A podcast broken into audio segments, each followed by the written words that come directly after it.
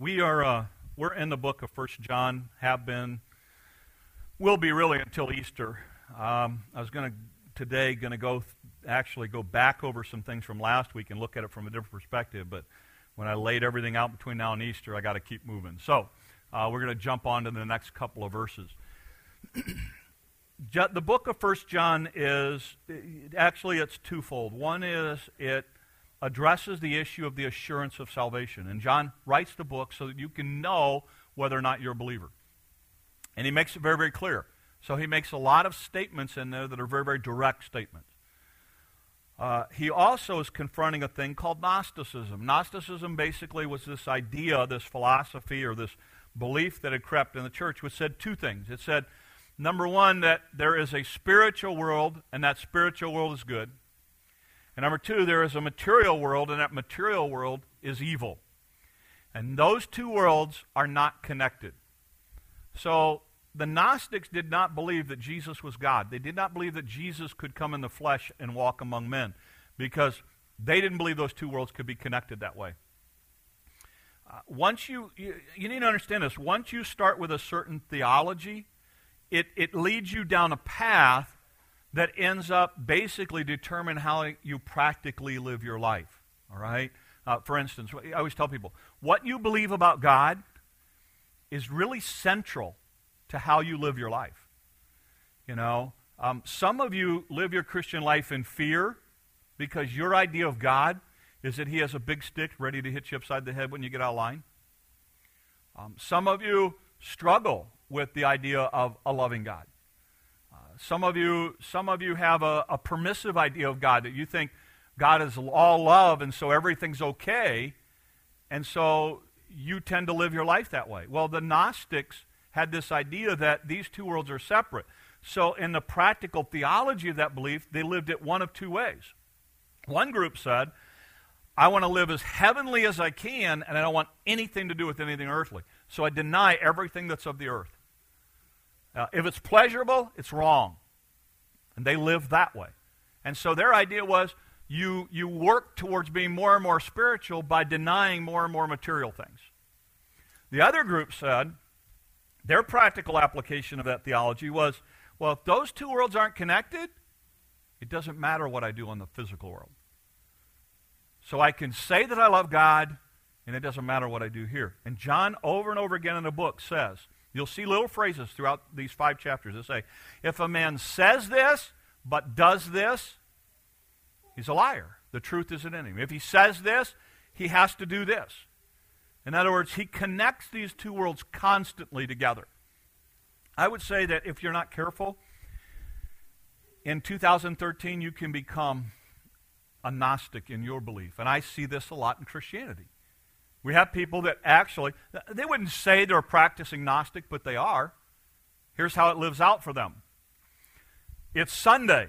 That's a special day. So I come to church, and I dress up, and I live for God, and I talk about spiritual things today. But tomorrow, I live in the real world. So I can do what I want here. That world doesn't impact this world. If you're not careful, you can become a prognostic, where Sunday for you is like a pigeonhole thing. It's just another thing you do in your life, but it doesn't connect to the rest of your life. And the whole point of the gospel of Jesus Christ is that, is that Christ is at the center, and everything you do is impacted by your belief system. Everything that you do is impacted by the relationship that you have with Christ.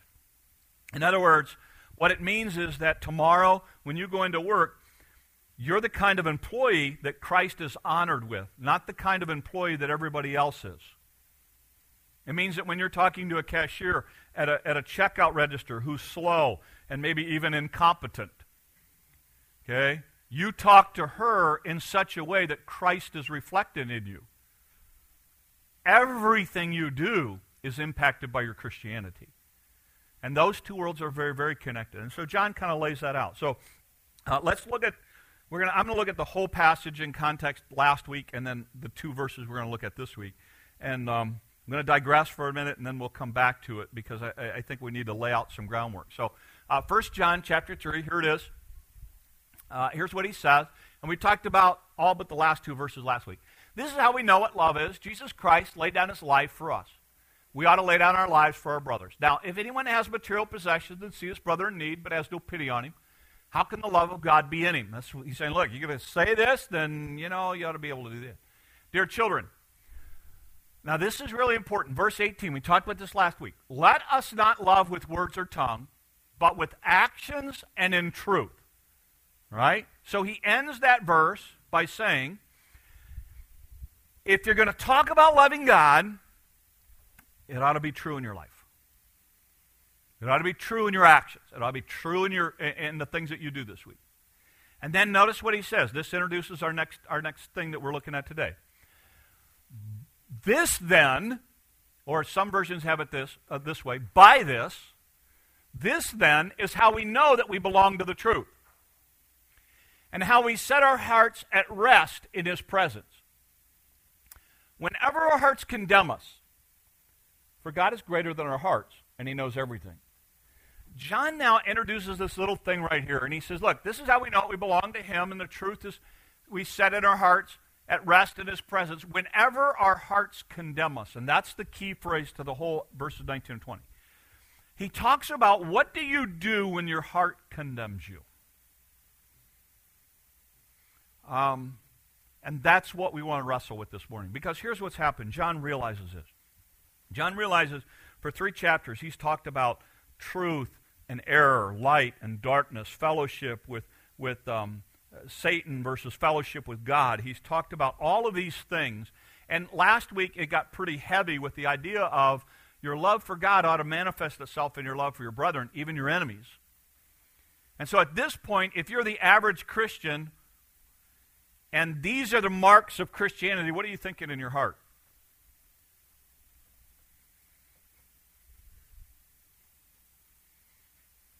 Am I even saved? Am I even a Christian? I mean, you know, there are people I don't like. There are people that I may even hate. There are people that I can't love. There are people that... Da, da, da, da. And, and at this point, it's not uncommon for people to start being too critical here. And John's going to actually address that now. He says, what do you do when your heart condemns you? Because John realizes he's talking to people who have no concept of this and who are out there saying, you know, I can treat you like trash and say I love God. But he also realizes he's talking to people who genuinely love God and who are sensitive to God, and in the way that he's talking can be going, man, I don't even know, I don't I just don't know where I fit in this thing anymore. So he brings in this little thing where he says, let me talk to you for a minute about what happens when your heart condemns you. All right? So I want to digress for a minute. I want to talk about some things so we have a good understanding, and I want to come back to the passage, all right? What John here talk, is talking about is the idea of guilt, all right? Uh, everyone in here at some point has felt, felt guilty for something, all right? And I want us to understand guilt from the concept of the Bible and the concept of how we deal with guilt, because John's already dealt with it, actually. And then John deals with a different kind of guilt here in this passage, all right? So let's, let's walk through it. Um, basically, when you're dealing with guilt, the idea is that you feel bad or you feel that you've done something wrong. There's three sources of it, okay? First source is it's from God. The first source is you've done something wrong, and God is poking your heart because he wants you to make it right. And so the Bible talks about that. It talks about how God pokes our conscience. Um, and it talks about, the Bible has a lot to say about your conscience and guilt and, and how guilt from God and how you respond to it. Uh, and you have to be very, very careful because, again, go back to your theology. As I understand my Bible, I don't think God's a screamer. I think the nature of God is he's a whisperer. I think the nature of God is the goodness of God leads to repentance. I think the nature of the Holy Spirit is he's that still small voice. I don't see God often in the Bible screaming something out. I see God instead doing things very quietly, very subtly, very things in the background. So, you know, that's my view of God, my view and my understanding of the Bible. So I think God is more like that, more like that situation where when you do something wrong, God goes like this, a little poke with his finger. And you have all kinds of ways you can respond to that.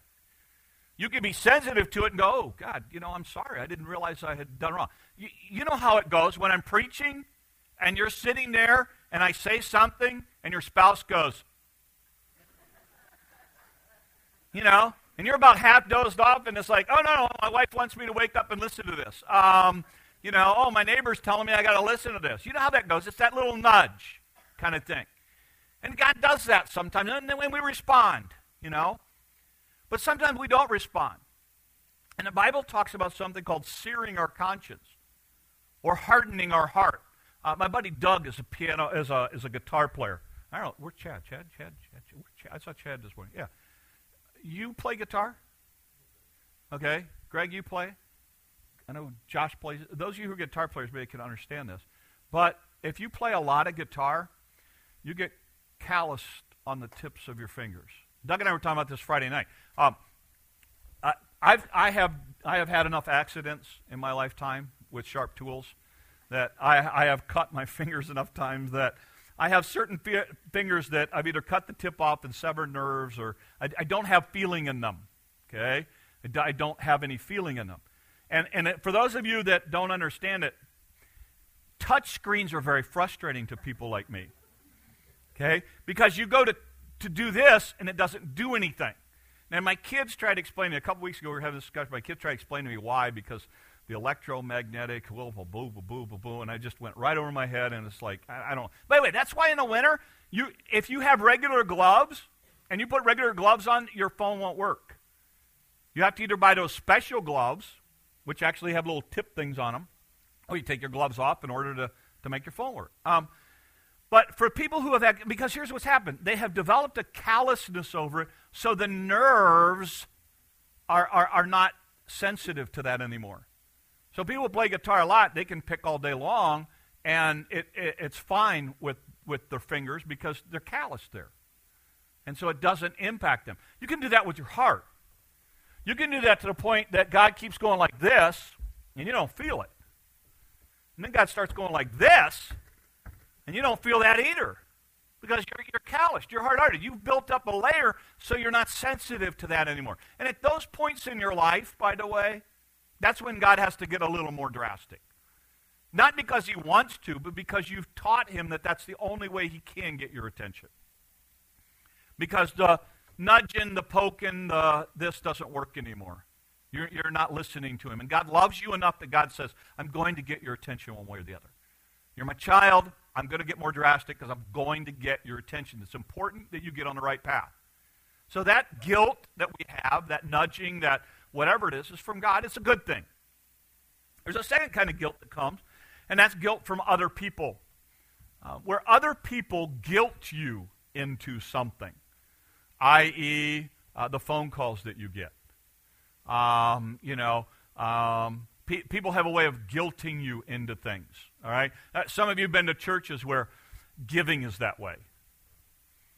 You know, where they pass an offering plate and they go, now, don't feel like you have to give, but only give if God blessed you. And you're going, well, yeah, of course God blessed. Okay, pry your wallet open, shove something in an offering plate. Or churches that actually, I've actually been in these kind of churches, where they go, hey, we didn't get enough for the first offering. We're going to go another round. Um, you know, those kind of things, where they, where they guilt you in it. When, when I was in college, I, I went to a very strict school, and they were preparing us for a very professional environment, all right? I was back in the I B M white-collar shirt, white-collar um, tie and suit days, okay? So our, our college was trying to prepare us for that kind of world. One of the things that they had is they had a rule for the guys that said you had to wear a tie until noon every day. So when we went to class, every day we had to wear a tie till noon. Then you could take your tie off, but at six o'clock you had a sit-down supper with other people, and you had to wear a coat and a tie. So every single, for four years, I had a tie on till noon every day. Now, I'm free. I'm free. Uh, now, I, you know, and for years I wore ties. I have a whole bunch of ties. Um, I, I, I'm not a tie guy, all right? And that's just my thing. Um If I wear a tie, one of two things. Somebody died or somebody's getting married. Um, that's my tie thing. That's about it. But, I mean, you know, I don't have anything against them, but I just, oh, I do wear it when I'm judging. When I'm judging speech stuff, I do wear a tie. Um, But it, it, it's rarely that I wear them. The, the issue is, though, that's what we had to do when, when I was in college. Most guys are not really good at coordinating their clothes, all right? I mean, it's just kind of a guy thing for most of us. Um, I'm not. You should know this. Every Sunday that I come in, uh, my wife, when she when she irons my, my, my pants or my shirts and hangs them up in my closet, she hangs them according to sport coat. Because I get up before her, and, and I'm gone before she gets up on, on Sunday morning. So I pick out my own clothes. And for a while here, I was picking out my own stuff. And then my wife would sit down there, and she would look at me and going, what in the world were you thinking? So she decided she didn't want to be embarrassed anymore, so she started hanging my clothes together. So this morning, all I did was walk out, and I went, I want to wear that sport coat today. Okay, and the black pants and the pink shirt are next to it. Ah, I'm dressed. So that's how I do it, all right? Um, so, so when something happens to her, when she dies, it is, it's going to be ugly, folks. It's going to be really, really ugly. Um, but when I was in college, I was really bad at this, so you know what I did? I always wore solid colors. My wife will tell you, for when she met me, I only wore solid colors because I knew solid colors would match. Solid tie, solid shirt, solid pants. That was it. And then I got married, and I got a wife, and so she was able to help me out, and so then I started getting ties with stripes on them, and then I started getting uh, all this. So anyway, I say it because what we used to do is we used to mess around with guys' minds when I was in college. And here's what you do. Your, your roommate would get up, and he'd put on his tie that morning, and his tie was fine, and everything matched. And all you had to do sitting on your bunk or sitting in, at your desk was go, you're going to wear that? If all you had to say. It didn't matter if it matched or not, but now he was confident in the tie that he had on or the sport coat or whatever else. But now he's sitting back going, what's wrong with it? Now there is a whole question in the back of his mind that never entered in until you made that comment. And so we used to play that game all the time with everybody. It's like, you're going to wear that? Now, my wife still does that to me, but it's not a game. Because when my wife looks at me and goes, you're going to wear that? I gotta, I go, yeah? And she goes, no. No, no, no, no, no, no, no, no, no. You're not going out of the house like that. Um, let's go back upstairs. Okay. And I go back upstairs, and we get something matched. I, I say that to say that, here's the thing. All of a sudden, somebody else's opinion changed how I viewed everything. I was absolutely fine until then, but now, because somebody else has made that comment, I'm second-guessing everything. I'm feeling bad. I'm wondering if I'm making the right choice. People will do that to you. Churches will do that to you. Organizations will do that to you. If you're not careful, you will allow other people to guilt you into things. You know who's really good at this? Schools. What do you mean you're not going to let your child play? What do you mean? What? What do, you, what do you mean? Here's how we do it now. Remember the old days? The old days they used to come home with a case of candy bars. You didn't, you didn't send your kid to school and say, bring home a case of candy bars. But the school came home and said, the school sent them home to you and said, sell them. Now, you actually get, in some places, you get a note. Give us forty-eight dollars or sell twenty-four candy bars for two bucks. You choose. And what do most parents do? They write a check for forty-eight bucks because they don't want to haul the candy bars to work. They don't want to do all that. They don't want the kids to go door to door. And in the country, that's like horrible. You know, my kids got to walk like a mile to sell a candy bar. Now, why? We guilt people into doing it. If you're not careful, people will do you, that to you. And as ironically as this sounds, your heart will start to condemn you because of something somebody else said or somebody else did. That's one of the things John's talking about here. How do you deal with that? And then the other issue is Satan. It comes from Satan. It, it comes from God. It comes from other people. It comes from Satan. We'll talk about this in a second, but Satan's an accuser of the brethren. You understand Satan has one, one goal. When you got up this morning, Satan had one goal for you. He wanted to make you ineffective for God, and he doesn't care how. Now, let me tell you one of his primary tools. He starts accusing you. How in the world can you call yourself a believer and do that? Don't you remember what you did fifteen years ago? Don't you remember this? You can't be effective. You can't be, how in the world can, you going to call yourself a follower of God? You got to be kidding me. And, and then he's really good, because what he'll do, he'll bring people from your past into your life to remind you of it. Hey, you remember when we did blah, blah, blah, blah, blah, blah, blah. He's really good about that. And the next thing you know, your conscience, your heart, is condemning you. And then what's your response when that happens? Yeah, you're right. I really can't accomplish much for God. He really can't use me. And so John, in this passage, starts to deal with this. He says, look, he said, what do you do when your heart starts to condemn you? As he says, he says, this is how we know that we belong to the truth, and we set our hearts at rest in his presence whenever our hearts condemn us. He said, one of the things that you have to realize is, if you're not careful, your heart will start to condemn you. It may be from God, and if it is, John was really clear. You know how you do that? He dealt with that earlier. If you sin, you have an advocate with the Father. If we confess our sins, he's faithful and just to forgive us our sins. So when God starts nudging and poking me, I simply go to God and say, God, you know what? You're exactly right.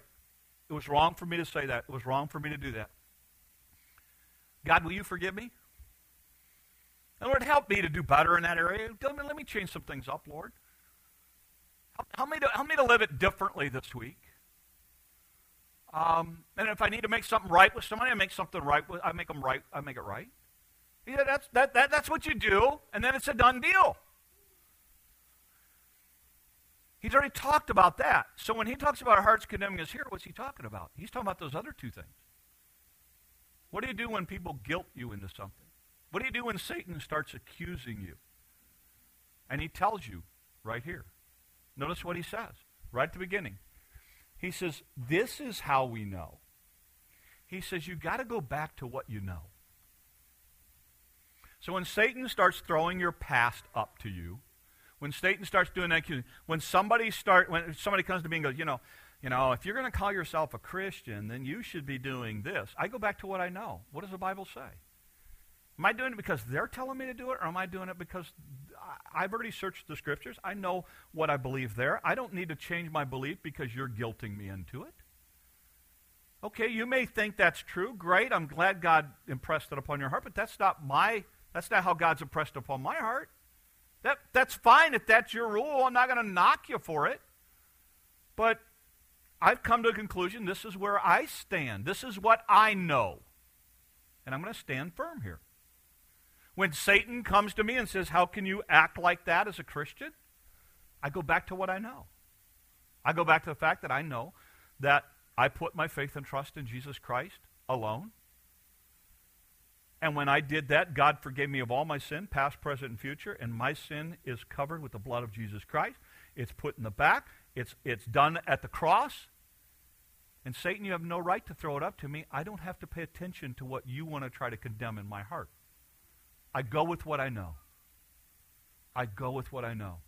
Um, I was trying to think of a good illustration for this, and I ran across something last night with amputees. Um, I don't know how much you, but, but we really don't know a lot about amputees and, and what happens, but there's a, there's a major issue with amputees that, that occurs in a lot of them, known as phantom pain.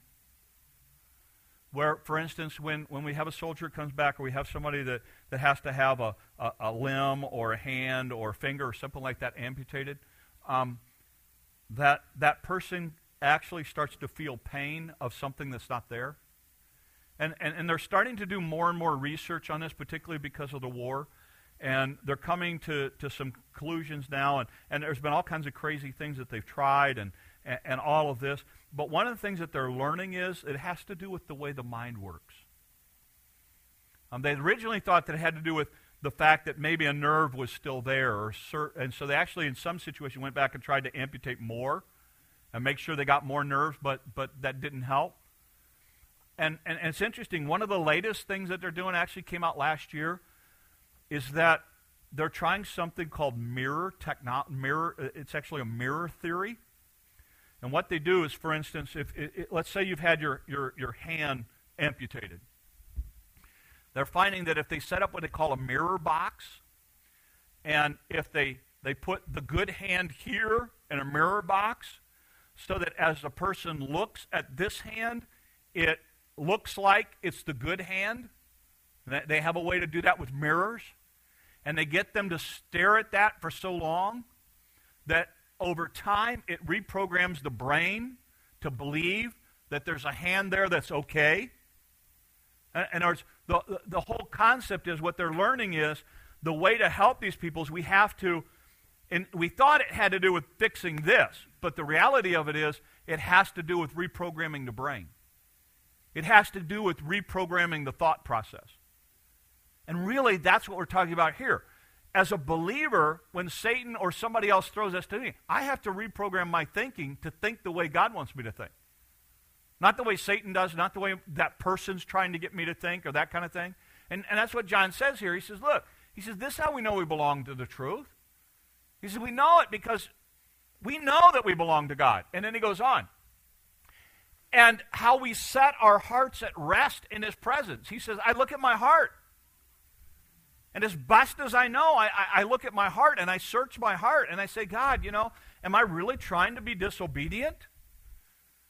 And, and, and the whole idea of my heart is this idea of I, I do the best that I can to search what I, who I really am. Um, go to that passage, guys, in Psalm one thirty-nine.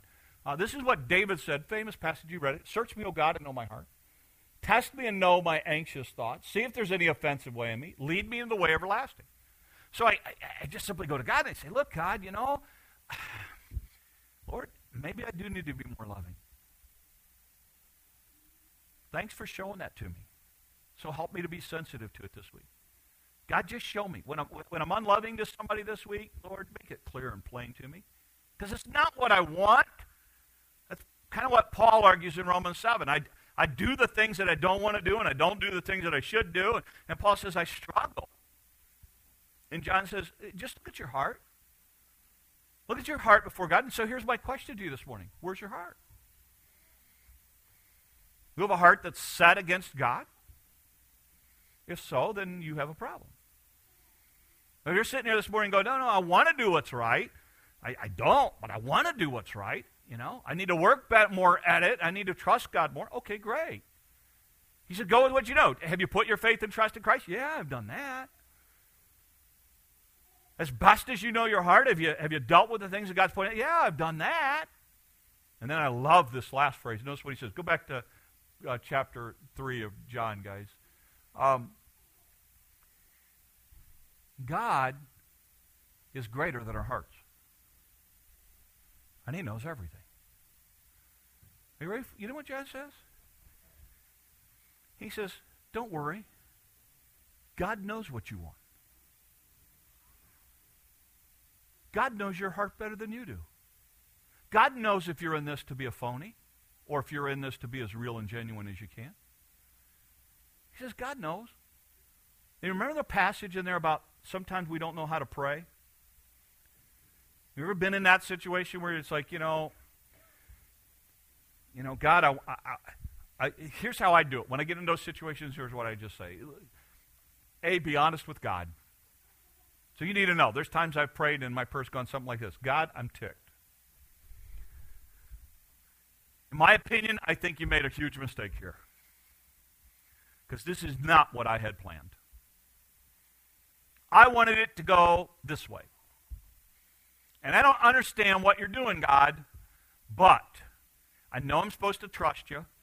I know you know what's best. So as best as I know how, God, you're going to have to help me to trust you here because right now I don't even know how to pray. Because I've been asking you for this for so long, and this isn't happening, and now this has happened, and Lord, I don't even know what to do anymore. You know what God says he does in those kind of prayers? That between here and there, the Spirit works it all out, and God understands that I'm frustrated and that I want to follow him, but I'm having a hard time. He says that the Spirit makes intercessions for us with utterings we can't even know. He said, look, God, God works that stuff out, even when you don't know how to pray. But just be honest with God. And John says, look, God's greater than your heart. He knows where you are this morning. So just be honest with him. Just be honest with him. And trust him that he's going to do what's best. And in those situations where, you know, you're struggling, if we're going through the series, you're sitting there going, man, I don't know if I am saved, I don't know if I'm not saved. And I, okay, look, just back it all up. Have you had a time and pl- a place in your life where, as best as you knew, you put your faith and trust in Christ and Christ alone? You're not trusting your salvation. You're not trusting salvation to be like you were a member of a church. You gave so much money. You were baptized. Your your family. You were born into some family that was a church. You personally put your faith and trust in Christ alone. Go with what you know. Second thing, look at your life as a whole, as a big picture thing. Does your life represent a concept, an idea here, that you really want to know what God has to say, and you're really genuinely trying to follow it as best you can? Is that where your life is this morning? Now, the fact that you're here says something to me, because it's not potluck, so you didn't come for the food. Okay? We got that one out of the way. Uh, if you came for donuts, you had to get here really early. So, you know, so there has to be. So, so why are you here this morning? If you're here this morning to punch a card, then you've got an issue with you and God. If you're here this morning to learn and to grow and to try to do better this week, okay, then, then let me ask you a question. Why in the world would a normal person come if they want nothing to do with God? Why?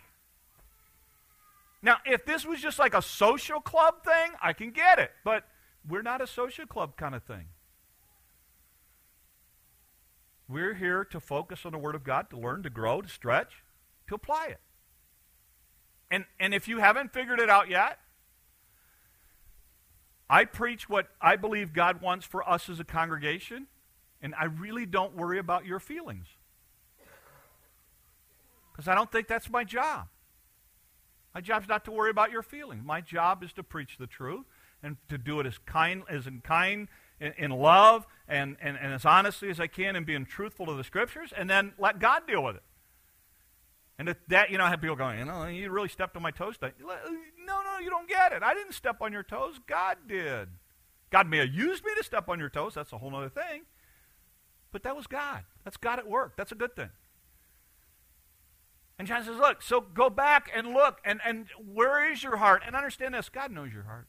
God knows your heart even better than you do. And he uses that to stop in the middle of this whole thing about assurance of our salvation and how we live and what we say and what we do, to step back and go, you know what? Be careful in this that you don't allow Satan to win by getting you to condemn your heart. I want to end it with this. Uh, Revelation chapter fourteen. This is the end of Revelation. Here's what, here's what he says. This is John, by the way. Um, Um, on the Isle of Patmos before he dies, and God has showed him some things from heaven. And notice what he says.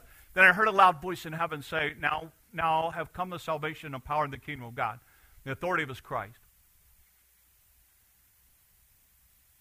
This is how he describes Satan. For the accuser of our brothers, who does what?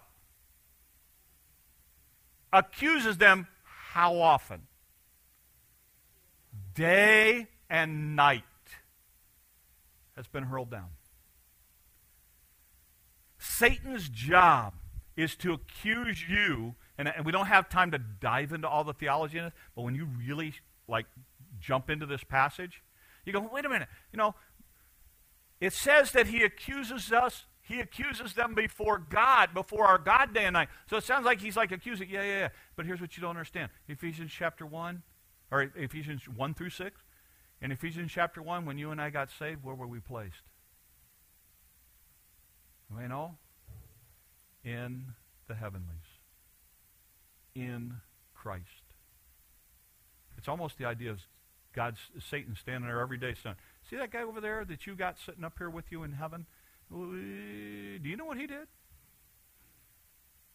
And he's going, hey, you, you, you remember what you did? How do you, how, you don't belong up here. You don't have any rights up here. You don't have any rights before this. And I love how it ends. He's been hurled down.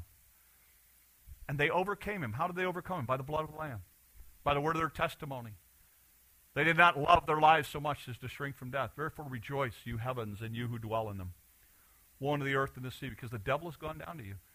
is filled with fury because he knows that his time is short. Satan knows his days are numbered, and he's going to do everything he can this week to get you to question your salvation, to condemn your heart every time you try to do what's right, and he'll use other people to do it as well. Don't let him win. And John says, one of the ways you don't let him win, you go back to what you know. You know that you put your faith and trust in Christ. Let me tell you something. Your sin, past, present, and future, is covered by the blood of Jesus Christ. You've been placed in Christ.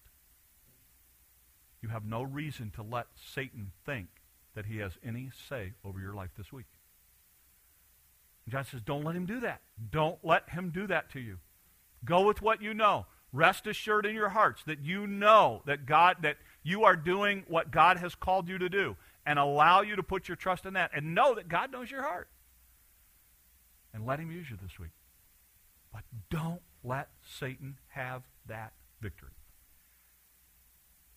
Because the only thing he's interested in, as John said in John ten, is to steal stuff from your life, kill things in your life, and destroy stuff in your life. That's all he cares about. He is real. He is alive. He wants to under... He, once you put your faith and trust in Jesus Christ, he couldn't do anything to undo your salvation, so all he's going to try to do now is to ruin your growth. Don't let him do it. Don't let him do it. And you and I can have the confidence. We can have the assurance. And when we get to the end of chapter of John, he's going to talk about this. Look, you can have confidence in knowing. So my challenge to you this week is simple. It goes like this.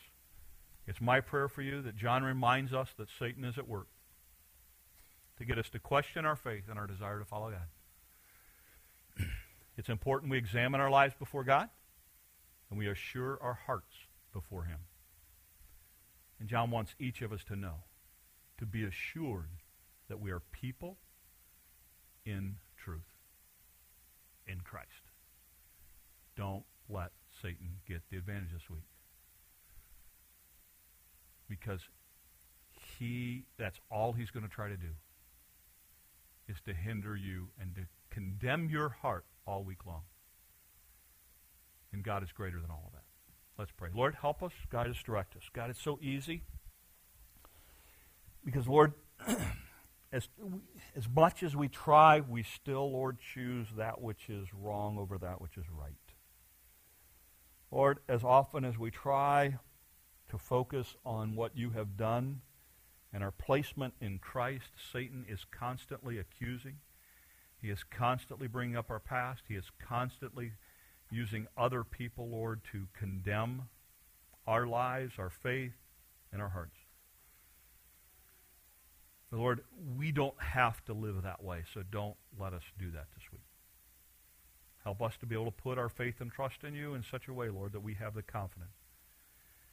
Because we know, we know that we're trusting in you and you alone. And uh, we'll give you the honor and glory and praise, since we ask in your name. Amen.